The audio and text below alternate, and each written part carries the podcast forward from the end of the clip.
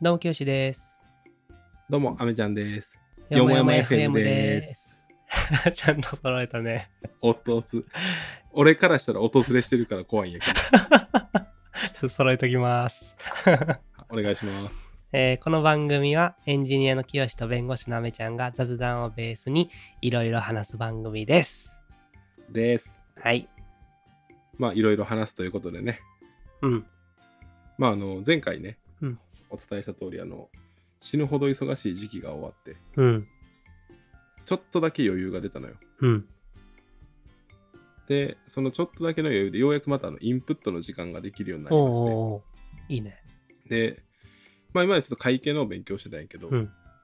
なんかちょっとあの、時間空いてしまったから、うん。なんか一回別のやつにシフトしてからもう一回戻ろうかなと思って、で何勉強しようかなと思って、うん。でまあなんかいろいろ哲学とか、うんなんかあとは教育とか、うんなんかあと自己分析とかあとコーチングとか、うんなんかいろいろなんか何何勉強しようかなと思って、うん結果今あの麻雀の勉強してる まさかの斜め上やった。なんでな。なんでな。いやあの今会社の人たちとうん。週1回、あ、定期的にやってんの？あのきょそう週1すごい回必ず競技麻雀して、うんあのオンラインでねうん。でその結果を全部表につけてんのようん。むっちゃ負けてて あーなるほどね。それでむっちゃ負けてたから一うん回ちゃんともう余裕出たから勉強しようと思って、うん。死ぬほどバカにされてたから、うんいやー今日もまた優越感に浸れるのかみたいなこと言われて。それそと思って。対戦相手変えた方がいいんじゃない？で、うん。勉強し始めて。うん。で勉強まず2日だけして。どういう方法で勉強してんの？えっとね書籍と YouTube 書籍と YouTube。はいはいはい。でそれでまああのいろんないろんな技術があるわけよ麻雀って、うん。その効率的な手の作り方とか。ハイ効率とかね。そうそうそう。とか、はいはい。はいあの折り方とか。折り方。そう。逃げ方ね。ああ、あそう。あ、なんか折り紙、折り紙想像します。なんか新しいのあんのかなと思った。硬いし。あれ折れへんから。はいはいはい。展望展望やったら力強かったらギリ折れるかもしれんけどあとそもそもオンラインやから えー、いや俺もちょいちょいあのネットで見たりしてるけど、うんうんやっぱもうきりないやん。そうなんかあでもねキリあんねんキリだかあるの。らちゃんと体系立てて教えてくれる麻雀チャンネルがあって、うん。でそれを見ながらなんかそのだからさっき言った通りその手の作り方とうん。折り方と、うん。あとその降りるか攻めるかの基準をいつ判断するかみたいな、うん。うっん。ていう大きいジャンルに3つ分かれてて、でその手の作り方みたいな感じだったらポンとかチーとかするやり方うんとか、うんなんかこの時にはその点数を優先しようとか、うん。あのこの時はスピードを優先しよう。みたいな、うん。っていうのがなんかその体系立ってるから、うん。なんかちょっと司法試験勉強してるみたいなってなってきて。強いね、それ。でも。そう。そうなると。すごい楽しくなってきて、うん。でその時に、うんで次その麻雀の日になってうん。やったら、うんやっぱそのいちいち考えてやるやんそのあのななはいはいはい習ったことこれやから、うん。うん。こうしなあかんみたいな、バリ楽しくて ああ。ちゃんとでもで身についてるよね。あそうそうそうまだ1週間とかやけど、うん。なんかその意識してやってるだけで、うん。その今までなあなあでやってたその週1回の麻雀が変わるわけよ。うん。で気づいたわけよ、うん。仕事も一緒やって。もうだからそう日々うん。何かをねこう意識しながらうん仕事をしてるか、うん。漫然と仕事をしてるかで、うんあすごい差がつくんやなっていうのを改めて実感して。仕事のタスクスケジュールの作り方と依頼された仕事の断り方とこれを受けるべきか断るべきかの判断する。そうそうそうそうそう。押し引き押し引き。いやでもそう、うん。あのそのチャンネルでも、うん。一番大事なのはもう圧倒的にハイ効率であると。うん。いかに一番効率いいやり方が分かってて、あえてここは効率よりもうん点を優先しますみたいな、っていうのが言えたりうん。その効率的にここまでいってるからこそ、うん。今降りるかどうかが分かるみたいな、うん。全てはもうハイ効率であると言ってて、で気づいたわけよ、うん。仕事も一緒や。何回言うね。そのやっぱりねそのうん。いかに効率的にうん。ちゃんと仕事をする3回目かっていう3の。がやっぱ一番大事っていううん。まあ、だって効率よく仕事できてないもんな、めちゃんな。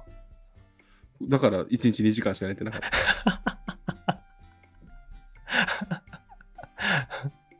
だからもうんう。明確にねちゃんと麻雀から学びました僕は仕事のやり方をやっぱ麻雀もちょいちょい結果が出てきてるの？まだそんなに？まだもう全然やり始めてちょっとやけどうん。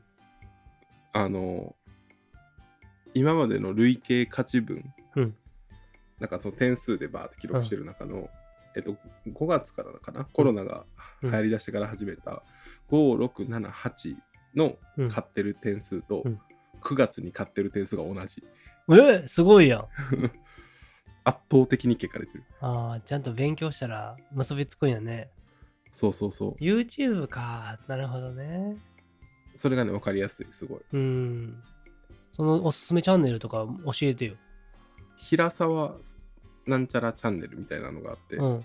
平沢麻雀で検索すると出てくるんだけど、うん。すごい分かりやすい。めっちえー。ゃ塾講師かっていうぐらい分かりやすい、あそうなんや。確かにそういうのって書籍よりも YouTube とか動画で見た方が分かりやすいね。そう。でそこでバーって結構量も多いし、うん。最初なんかハイ効率シリーズみたいなのがあるから、それだけまあ見た見たりとかいろんなの散らしてみてでちゃんとそれまとまってる書籍で復習してる。ああ 試験勉強。いやマジで司法試験とやり方全く一緒 授業でバーってやってそう ああ、なるほどね。いいっすね。でも、勉強がちゃんと結果に結びつくのは楽しいね。そういいじゃん。だからねもう麻雀の勉強し始めて一番仕事へのモチベーションが上がるっていう おうそれはでも、すごくいいやん。そううん。めっちゃいいやん。そうやなってそう意識しなあかんなっていうのも、うん。麻雀久しくしてないなうんアメちゃん週一でやってるから誘ってくれへんしな。いやなんかねもう多分ね圧倒的な差がついてんちゃうかなと思って そうやな。麻雀してる暇やったら収録してるな。そして。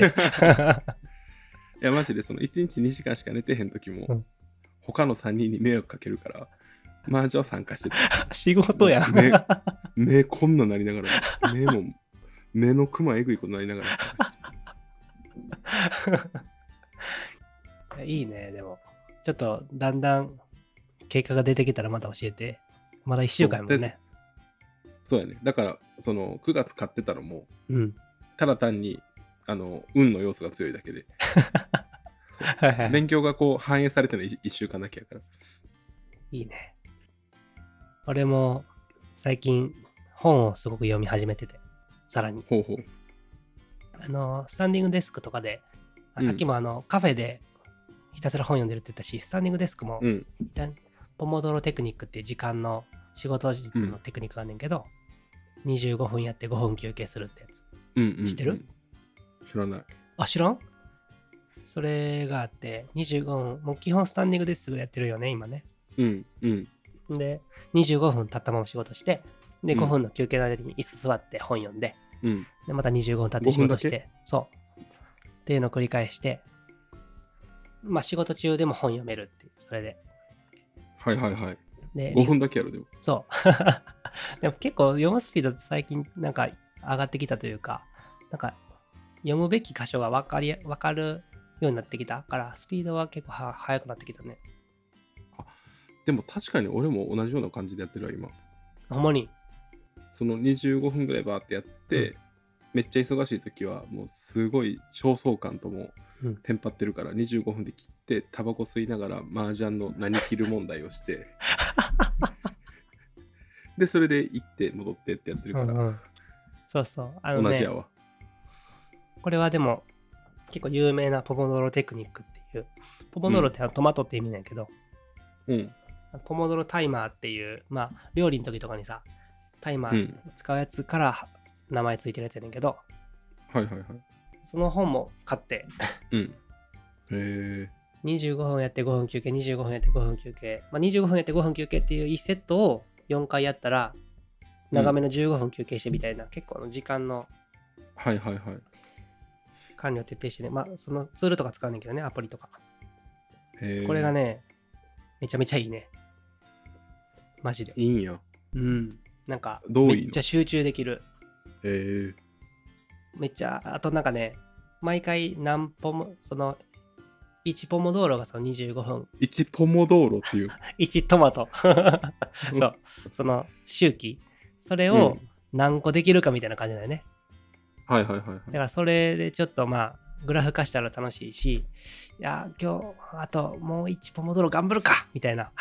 なるほどね。そうそうそう、なるほタイムボックスって言って、まあ、時間を区切ることですごく集中してできる。そう時間に追われる感覚というか、うんうん。わかるわ。わかる？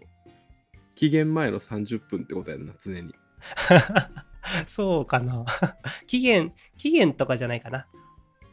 えでもなんか1時、一時にミーティングがあって、その資料をうんミーティング時までに作らなあかんって時のああ、あ、そんな12感じ。そういう感じは。30分ってそうそうめっちゃ集中できるやん。そうそう、その感じ、常に。だから、すごいその、この時間でなどういうことをできるかみたいなち挑戦してる感じうんうん。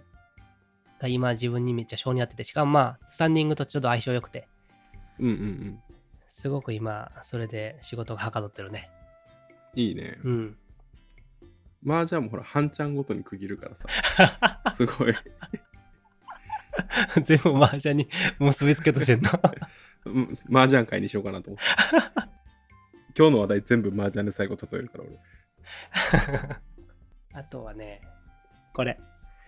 えっと、早期リタイア。アメリカで流行ってんねんけど、ファイヤーって言って、えっと、綴りがファファイナンシャルインディペンデンス、だから、えー経済的自立とリタイアアーリーで、早期リタイア。えで、FIRE でファイヤーって言ってんねんけど、その、えっと、第一人者ほの人の書いた本。う。どういうこと書いてあるの？どうやって30代でリタイアして、もう自由に生きるかみたいな感じで、まあだから資産運用とかの話やね、お金に関することとか。第一人者の人がもともと中中国アメリカか、そのとりあえずゴミ山からなんかいろいろ漁ってくるぐらいの貧困な生活を送ってたんよ。で、そっからいかに上り詰めていったかみたいなストーリーを全部自分で書いてて、で、すごいロジカルだよね、すべてが。なんかその、いろいろ計算してるんよ。例えば、えっ、と、エンジニアになりたいとか、医者になりたい、ライターになりたいってなった時に、大学に行かないといけない。じゃあ、その、必要な大学の費用って、その、職種によって、行く大学変えると、まあ、その大学によって費用が変わるから、その大学で学ぶための費用と、そこから就職した後に稼げる中央値の給与を比較して、そのお得度というか、割がいいかみたいなのを計算して、結局その人はそれを基準に、まあライターになりたかったけどエンジニアになったよね。えー効率いいから。とか、そうそう、その辺を、そう、いろいろやってる、なるね書いてる。あ、じゃあ、ロジックが大でなんか事ってことを言って、る。うん。計算が大事。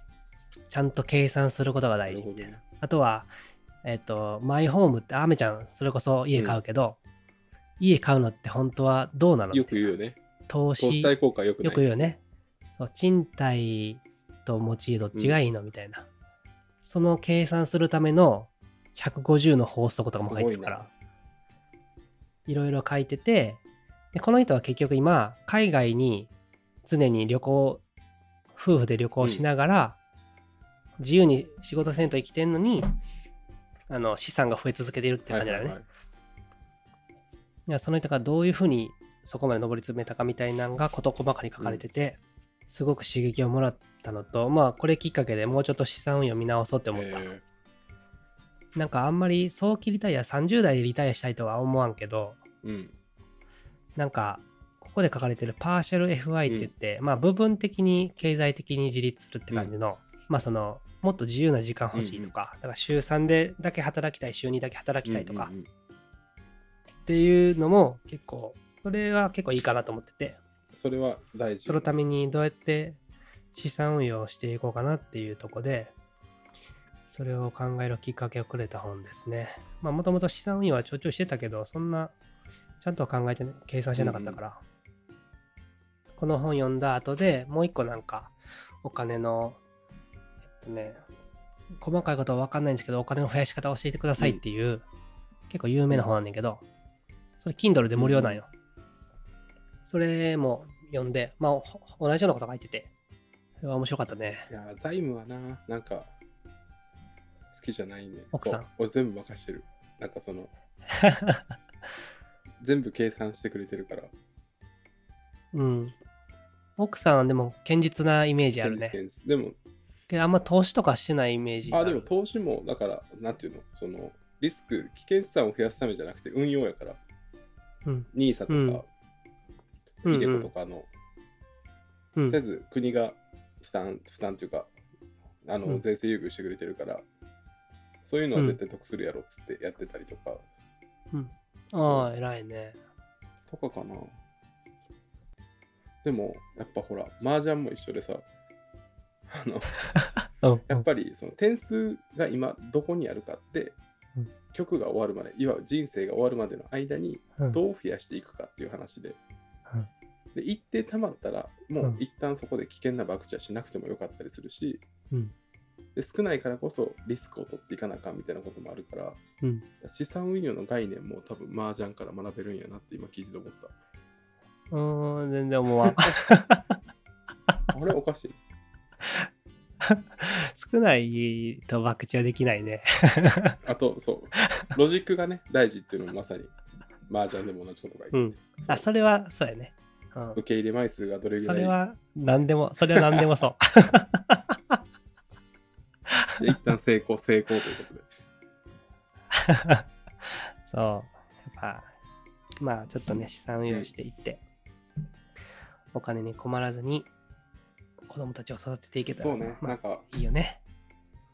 最近、そのし幸せの幸福度がさ、収入がある程度まで高くなると収入関係ないとかってよく言ったりするやん。うん。実はあれ嘘なんじゃないかっていうデータが出てるらしくて。まあ、その敷地次第やね。そうじ実はよく言われてんのは2000万とかやったっけ？いや、600万。600万？うん。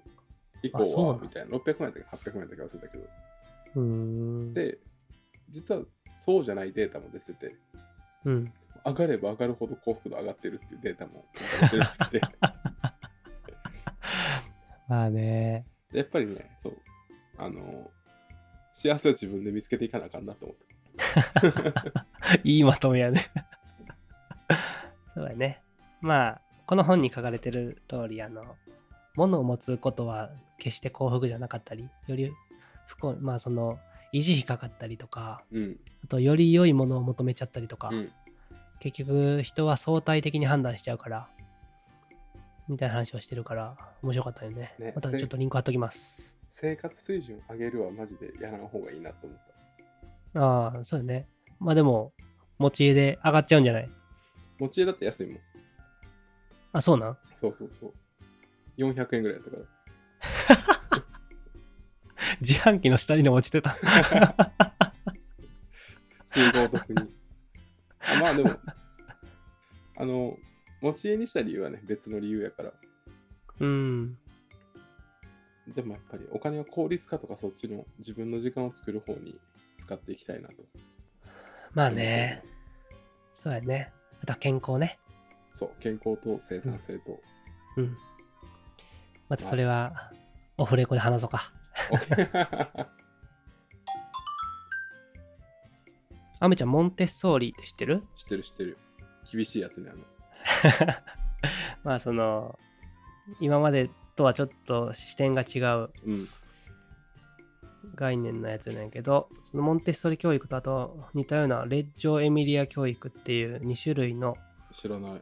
教育を知り尽くしたオックスフォード児童発達学博士が語る褒め方叱り方の本があんねんけど なんかもうワードがワードが強すぎるねんけどすごいな。オックスフォード自動法、な何やったっモンテッソーリ教育レッジョ・エミリア教育を知り尽くしたオックスフォード児童発達学博士が語る。けやばいな、パワーワード。自分でできる子に育つ褒め方叱り方っていうね うん。本があってまあちょっといいって聞いたから読ん読み始めてんけどよ読んだんやけどまあちょっと難しいなって思った。どういう内容が？書いてあるの？モンテスモンテッソーリの概念は知ってる？いや、全然知らん。であ名前だけ知ってる感じ？そうそうそうそう。モンテッソーリ教育、レジオエミリア教育ともに、子供一人一人を生まれながらに能力を持ち合わせたパワフルな学習者であるだけでなく、権利を持った一市民としてみなします。っていう、だから、できないことかじゃなくて、できる前提で全部もう、えっと、扱っていく、うん。接していくっていうやつなんやけど、うん褒め方とかがあるんよね。うん例えば、えっとね、結果を褒めたら良くないみたいなやつ。うんうん。例えば、えっと、字が上手に書けたとき、うんどう褒める？字が上手に書けたね。そうだね。っていうのは良くないよね。この教育的には。いいのは、えープロセス中心の、うん。すごく集中して何度も書いていたね。とか、あ あとは、もっと具体的に、文字が生き生きしているね。とかじゅえっと、自由回答式で自分で書いてみてどうだった？で聞いてみろみたいな。いや文字が生き生きしてきたでは別に具体的じゃないからね。全然抽象あ的やから。じゃあ、えっ、と、友達にやか優しくできたとき、どう褒める？優しくできたね。偉い。それ、ダメだよね。えっとね、プロセス中心に、うん。お友達が元気が出るように笑わせてくれたんだね。友達が元気になる。いや、息子ポカンなるわ。まあこれ言って対象が3歳、3歳から15歳だかな。うんうんうん。それより早めにやってる人も思うねんだけど、うんまあその、基本、プロセスを褒めるよね。はいはいはい。だから見た目を褒めるとき、いつ見ても可愛いね。じゃダメで、うん自分でどれを着るか決められたね。なるほどね。うん。いや、めあの、あ、これなんでこの話題を今喋ってるかというと、うめっちゃモヤモヤしてんだけど、俺。いや、でも、きよし、本当によくモヤモヤしてることを俺に伝えてくれたね。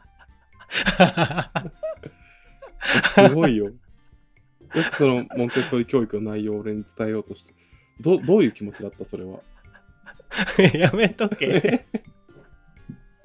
なんで俺にやんねん。最初年齢ちゃうわ。一桁間違えた。そう。とかやってて、まあ、うん結構まあ、できることからやるみたいな感じがいいらしいねんけど、全部受け止めんと。うんうん。あと、叱り方とか難しくて、そうね、叱り方はね、むずい。どう、なんか、いかんせんさ、うん。なんか、ご飯とかをさ、うん、もう機器としてさ、床に投げつけたりししてるとさ、うん一緒。もうね、まあね、年齢、まあ3歳以上って言ってるのはその理由もあると思うんだけど、まあ、ジュースをこぼしてしまった時とかね、なんでそうやっていつもこぼすの？うんうんってなると、その人中心になっちゃうよね。うん。あ、でもそれが良くないのはなんとなくわかる。うん。でどうしたらこぼれずに済むかな？仕事やん、それ。仕事でやるやつや。マネジメントやん。いやでだからできない社員のマネジメントやね。だから。そうやね。だから、一社員一緒なんか一、そうそうだからそうそう。ことに向かうってやつね。そうそうそう。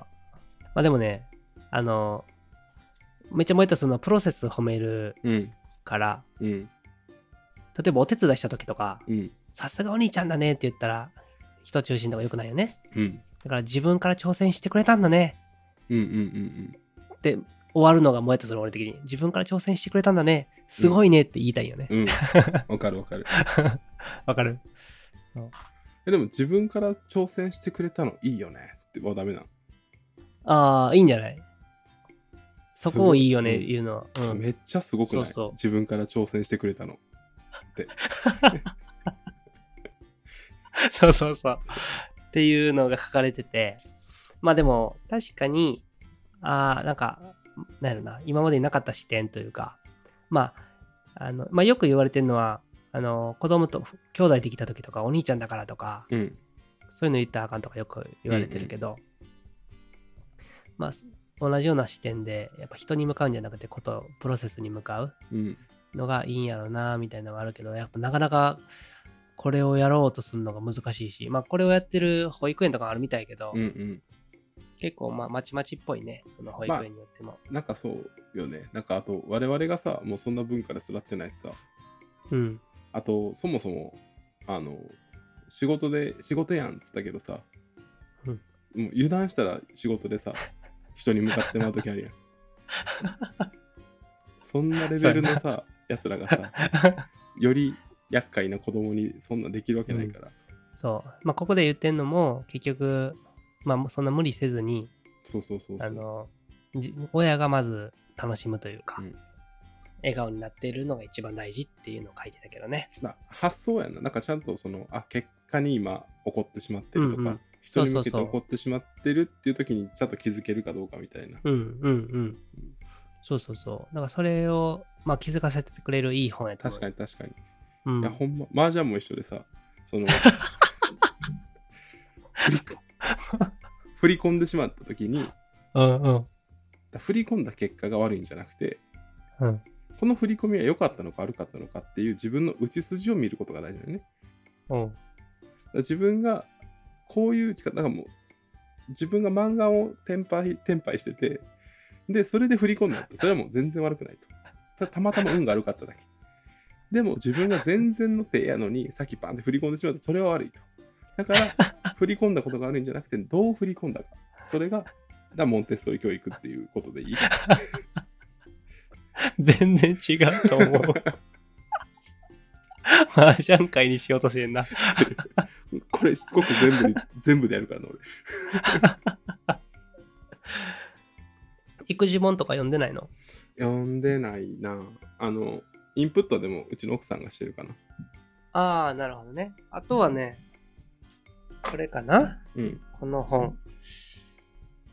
子供が育つ魔法の言葉。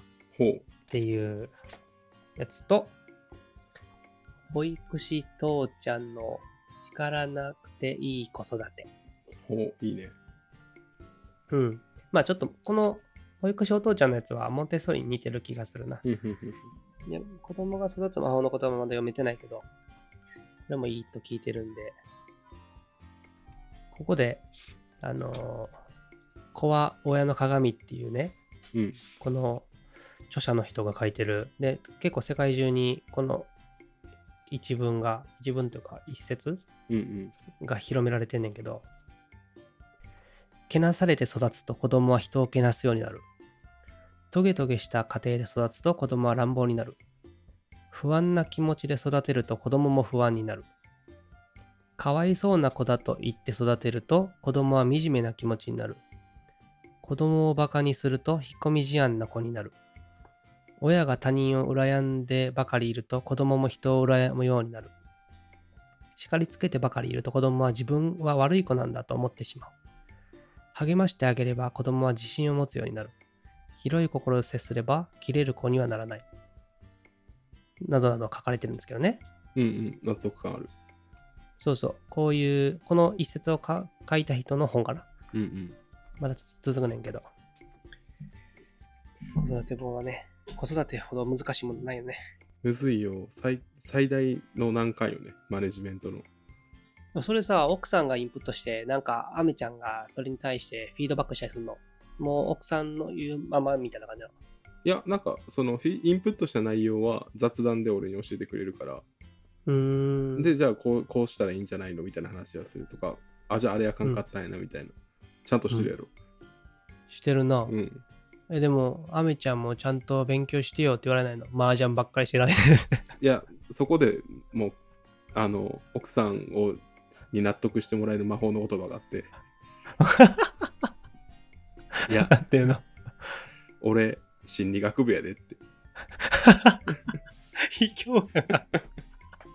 心理学部って、そういう子供の心みたいなのも学ぶの？やるやる。あの、発達心理学、ああ。すごいやん。9歳の壁みたいなやつとか、うん。あとはなんかこ、この愛着形成とかね、よく有名なやつとか、いつの時期にこうでみたいな、それがどうなってみたいな、っていうのはやるし、あと教育学もやってたから、うん。なんかそういうのも完璧ないけど全部忘れた。唯一の弱点は。守備範囲はもう完璧ないけど、全部忘れたっていうのが唯一の欠点。なるほどね。惜しいね。まあでも言われたら思い思い出すとかないの？あるある。だからその奥さんがインプットして、あ、それ確かに前勉強したのみたいあ、な。やったことあるわ、それみたいな。授業で聞いたみたいな。ただその授業で聞いたっていう、あのフィードバック何の役にも立たへんっていう。そうやな。なんならなんか、あの、使えへんポジショントークしてるだけのやつみたいな。まあ、しかも、その、その立場の時に読まないとイン入らないよね。そうそう。うん。あぶね、麻雀も一緒でって言いそうになった今。まだ早い、まだ早い。この話題ではまだ早い。いや、難しいね。うん。うん、難しいね。まだ1歳やからさ、うん。1歳とかになってくるとそろそろ自我が芽生え出してきて、ついに今日まさに1歳の誕生日を迎えたんやけど、うちの子は。おおそう、ありがとうございます。めでとだ本当に満を持したかのようにう。うん。立ったんよ。今日、今日立っ生まれ変わり？そ ろそろいいかなみたいなた。。そう、一人で立てへんかったのが、まあ、予兆あったんやけど、うん。バーンって一人で立って、すげえドヤ顔でこう見てきて。で、一人で立ってさ、すげえドヤ顔で見てきたときに、うん。さすがに、自分で立つことにチャレンジしようとしたんだねとは言えへんよ。うお、すげえ立ったやんって言うよ、それ。うん。そうやな。うん、それでいいと思う。そう。あ、マジか。うん、一歳。なんか、写真とか撮るの？あ、そう、あさってかな。なんか、あの、シャツ着てスタジオで？そうそうそう。なんかあの、ケーキをバシャーってする写真みたいなのがあるらしくて、そんなんあんのよ。そう、なんかその、そういう、アメちゃん、アメちゃんに。そう、それドッキリやったの。俺俺のパイ投げドッキリや、それは多分。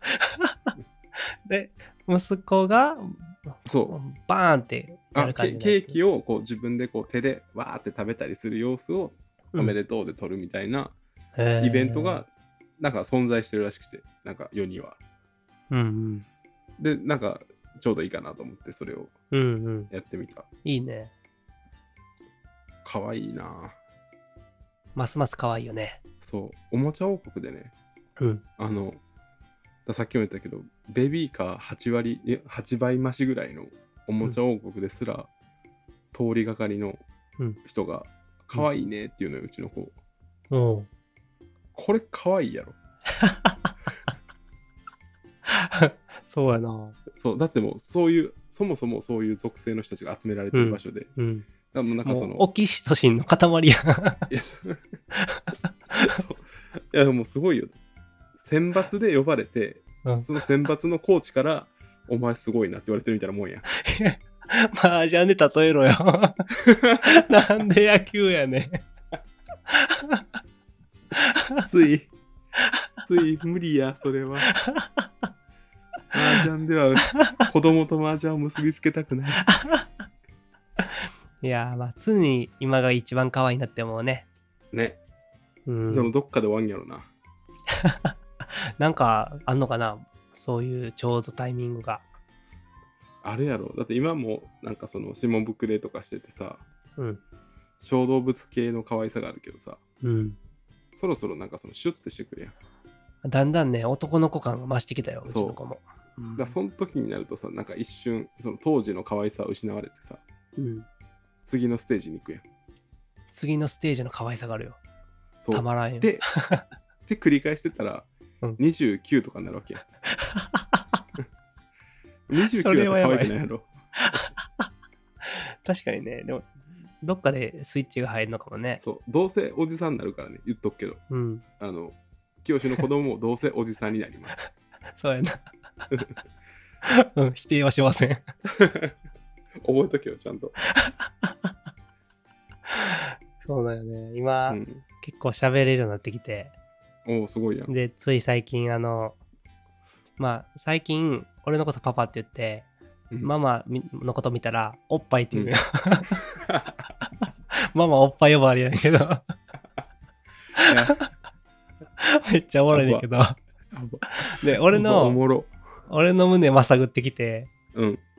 でまママの胸まさぐっておっぱいおっぱいって言うのよ。で俺の胸まさぐってきて、うん、あパパおっぱいある？パパおっぱいあるって言ったら、おっぱい、ない、ないって、すごい、すごい。ない、ないって。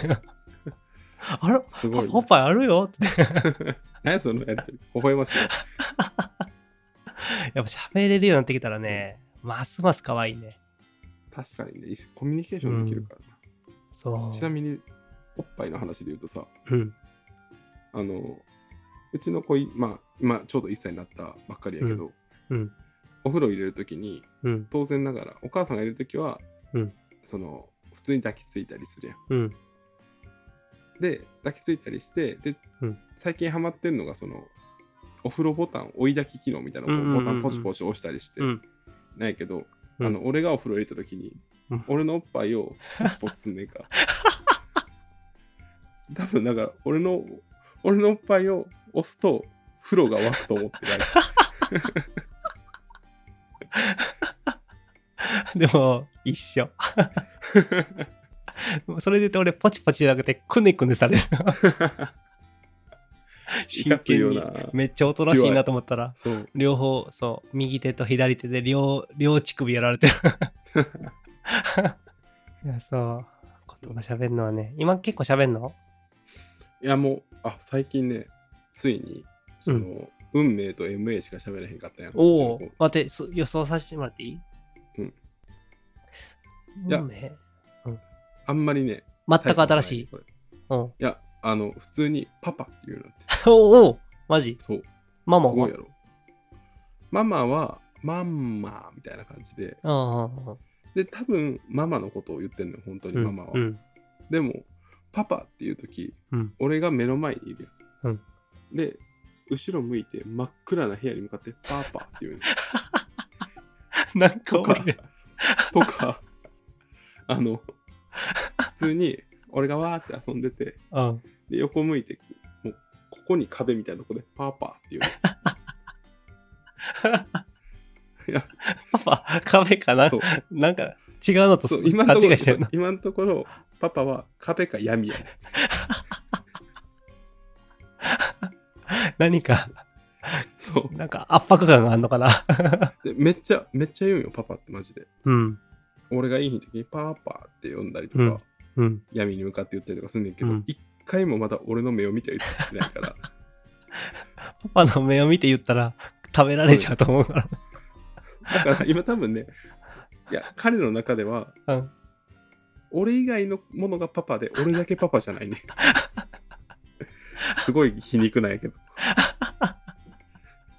やば。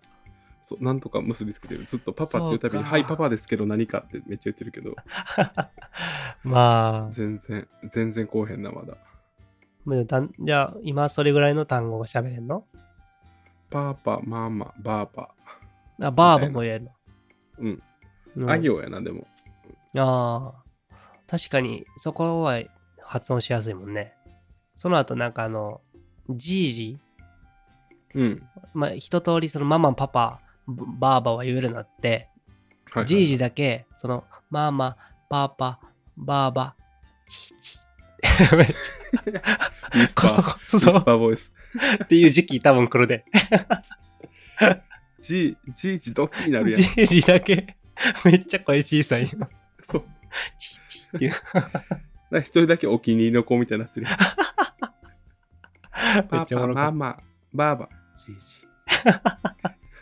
おいで、つって。た あれめっちゃ可愛かったな確かにな。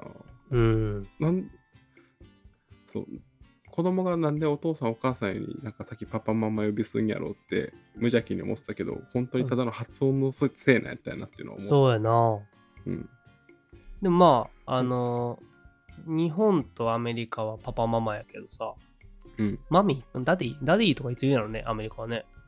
ダーって、ダーってみたいな。だな、マーム。だでも言いやすいんじゃない？マームとダードやから。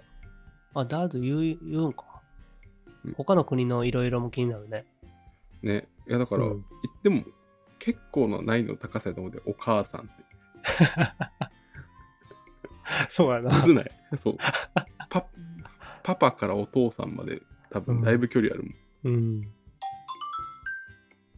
ついにですね、お、スマホゲームをややり始めちゃいました。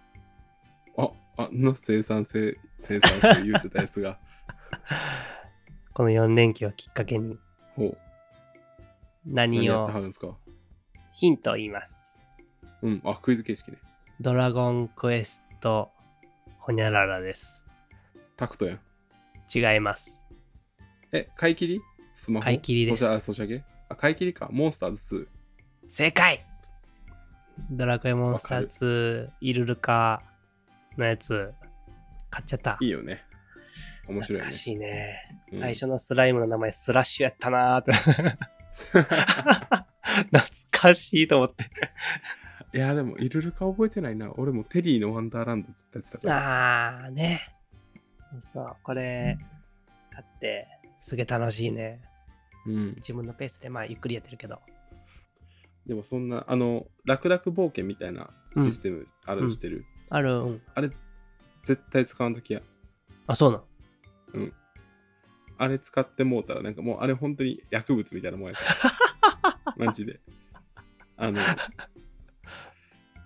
テリーのワンダーランドのモバイル版で、あの、うん楽々冒険やって、もうスッススッスレベル上げてたんやけど、スッススッス行き過ぎて、あれこれ俺何楽しいんやったっけってなるから。多少めんどくさくてもいいから、それ使ったらあかんっていうルールにした方がいい。なるほどもう常に3回摂取してるわ。楽々冒険。いや、マジで、途中で、絶望を味わうことになるから。え？そうやな。なんか、うん、その辺確かにゲーム設計。うんそう、ただの数値遊びしてない俺みたいな。っていう時期が来るから。まあ、どのゲームでも訪れる瞬間、速攻訪れる。そう。やっぱね、楽してあかんねんな。うん。確かにね、結構なかなか攻めてる機能よね。うん。うん。あとそういう意味で言うと、うん。やってない、どうせやってないと思うけど、うん、我らが世代の黄金ゲームであるモンスターファーム2がおいよいよリリースされましたよ、スマホで。ああ。え、最近？最近。あ、そうなんや。どう？1はあったんやん。うんうん。モンスター2、ファーム。2、そう、めっちゃ買いたいんやけど、ああ、いいね。そう。で、モンスターファーマーも2が完成形と言われてるから、まあ、面白かったよな。うわー、懐かしい、これ。これ修行とか、うそうわそう。めっちー、ゃたまらんね。ね。モッチーね。で、もう分かっとんねん。会社さんも、うんその、それを懐かしい、買いたいと思うやつらはもう、まあまあの年で金持ってるって分かってるから、結構強気の価格設定やね。3000円。3000円 これでもどうやって、石板は？石板一緒やと思う、システム。ワンと一緒ってこと？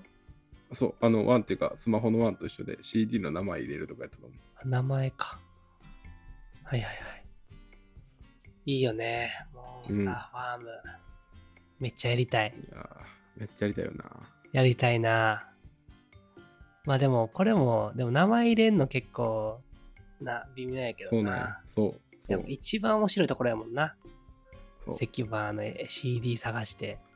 あれが何でもないただのデータ遊びやったってことがさ、わかるやん。そうやな。もう、ようわからん CD 引っ張り出してきてやってたわ。うん。懐かしいな。懐かしいね。今は最近はゲームしてんの？う。んなんか、麻雀ばっかり？俺はね、麻雀とパワフルサッカーやってるな。パワフルサッカー？ちょっとマジで、あの、繰り返し言って申し訳ないけど、あのうん。仕事が忙しすぎてさ、仕事が忙しい時ってなんかもう、うん。いろいろ俺不健全になるから、うん。インプットができなくなり、うん。なんかその依存先を探すから、うん。あのタバコが増えたりとかうん。あとマジでその社交心煽ら煽られたくてスマホゲームやったりとか っていう一環でやってたな、うんで今もちょいちょいやってるああ、なるほどね。一日数回のその休憩みたいな時にちょっと軽くやったりするぐらいやけどうん。まあね、4連休終わってもやってるかどうかわからんね。うんそれはそうやねうん。意識高いから。いやもう無理やでそんな 楽々冒険ばっかりして、仕事して。楽々冒険してそう いやゲームとかやっても自分のレベル上がらへんわかるわみたいなこと言ってた教師もおらんからな まあ、波があるよね。うん、うん、少し自分を許したくなる時もあるよね。そうそうそういやでもそういうの繰り返してるからねうん本を前より読むようになったからね。結構本が楽しく読めるようになってきて嬉しいなって思う。いや、まあそこの習慣化は羨ましいなまたできてないからなさらに他、まあ、さっきから本の紹介ばっかりしてんだけど、俺うんこれも面白い。予想通りに不合理。ほアメちゃん好きそう。これは行動経済学の人のダン・アリエリーって人がうんいろんな本出してんねんけど、なぜ人間は合理的じゃない行動をとってしまい、それがしかもパターン化されてるのかみたいなのをつらつら書いてて、あめっちゃんこ興味あるわ。これ面白くて、例えばうん。家の話で言うと、うん。相対性のテーマでまず第一章が始まんねんけど、うん。例えば一軒家が5000万、あ沖縄、あえ例えば滋賀のとある一軒家5000万、うん。で、えっ、と、滋賀の、えっ、と、マンションがうん5000万うんやとしたときに、まあ、どっちも魅力的やと。うんうんで、選べないと。2つだけやと。で、状態の時に、マンションの、えっと、あ、じゃあ、一軒家の、ちょっと、あの、屋根とか回収しないといけないけど、うん修繕しないといけないけど、1000万安い4000万の物件があると。うんっていう情報が出てきた時に、うん人はつい今まで5000万の家と5000万のマンションで悩んでたのに4000万の劣化品が出てきたら家の5000万を選んじゃうんよ。うん。うんうん対象、まあ、明らかに5000万の新品の家と、まあ、ちょっと修繕必要でボロいやつが4000万で出てて、まあ、明らかにそっちが悪いねんけど、おとり物件なんやけど、うん。うん。それが出てきた瞬間に明らかに比較していいもの、5000万の新品の家っていうのは分かんないけど、さらに全体的にもその5000万の家がよく感じてしまうみたいな。わかる。っていうのが書かれててそれを自分で実験してたりもしてんねんけど、そういうのを書いてる本、予想通りに不合理。これはね面白い。アメちゃんも興味あると思う。う。うん。興味ある。なんなら俺も家買うときにそれやるやってたもん自分で。そう。なうん。なんかもうあなんか安心させようと思って。うん。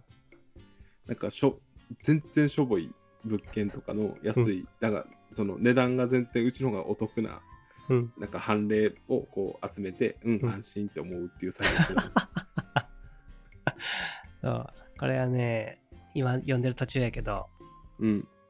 結構人の日々の選択とかがいろいろ介在してるトリックというかうんうんうん。そういうのが書かれてて面白いですね。これはこれで。いいねいいね、うん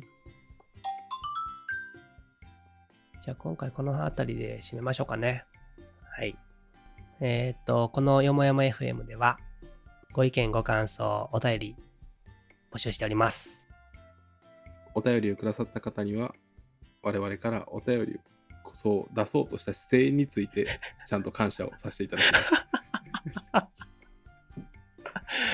そうですね。まあ、あの、再生回数が、えーっと、1万回とか、なんか行った時にステッカーとか作ろうと思って準備してんだけど、実は。ほう。行く？それを。の。行くんじゃないかな。今、7000、8000ぐらいで。あ累計か。累計累計。はいはいはい。だから累計1万とか行ったら、ちょっとそこからステッカー作ったりして、おうん。便りくれた方にもお礼を差し上げたいと思うんですけど、まだそんなに貧弱なんで、本当にいただけるだけで、うんめっちゃありがたいです。もうありがたいありがたさしかないえー Google フォーム、どしどし、どしどしお待ちしてますって合ってるかな？GO をどしどしお待ちしてますうん当てる当てる合ってる。どしどしお待ちしていや、ます。違う。違全う。然間違ってる。応募する側？そう。あの、どしどしは多分応募にかかってくるから。そうやな。うん。どしどしされるってやばい。そう。どしどし応募されることをワクワクお待ちしております。お待ちしております。はい。てな感じで、ういっすういっすはい、終わります。終わります。何やこの終わり方。じゃあまたねう またね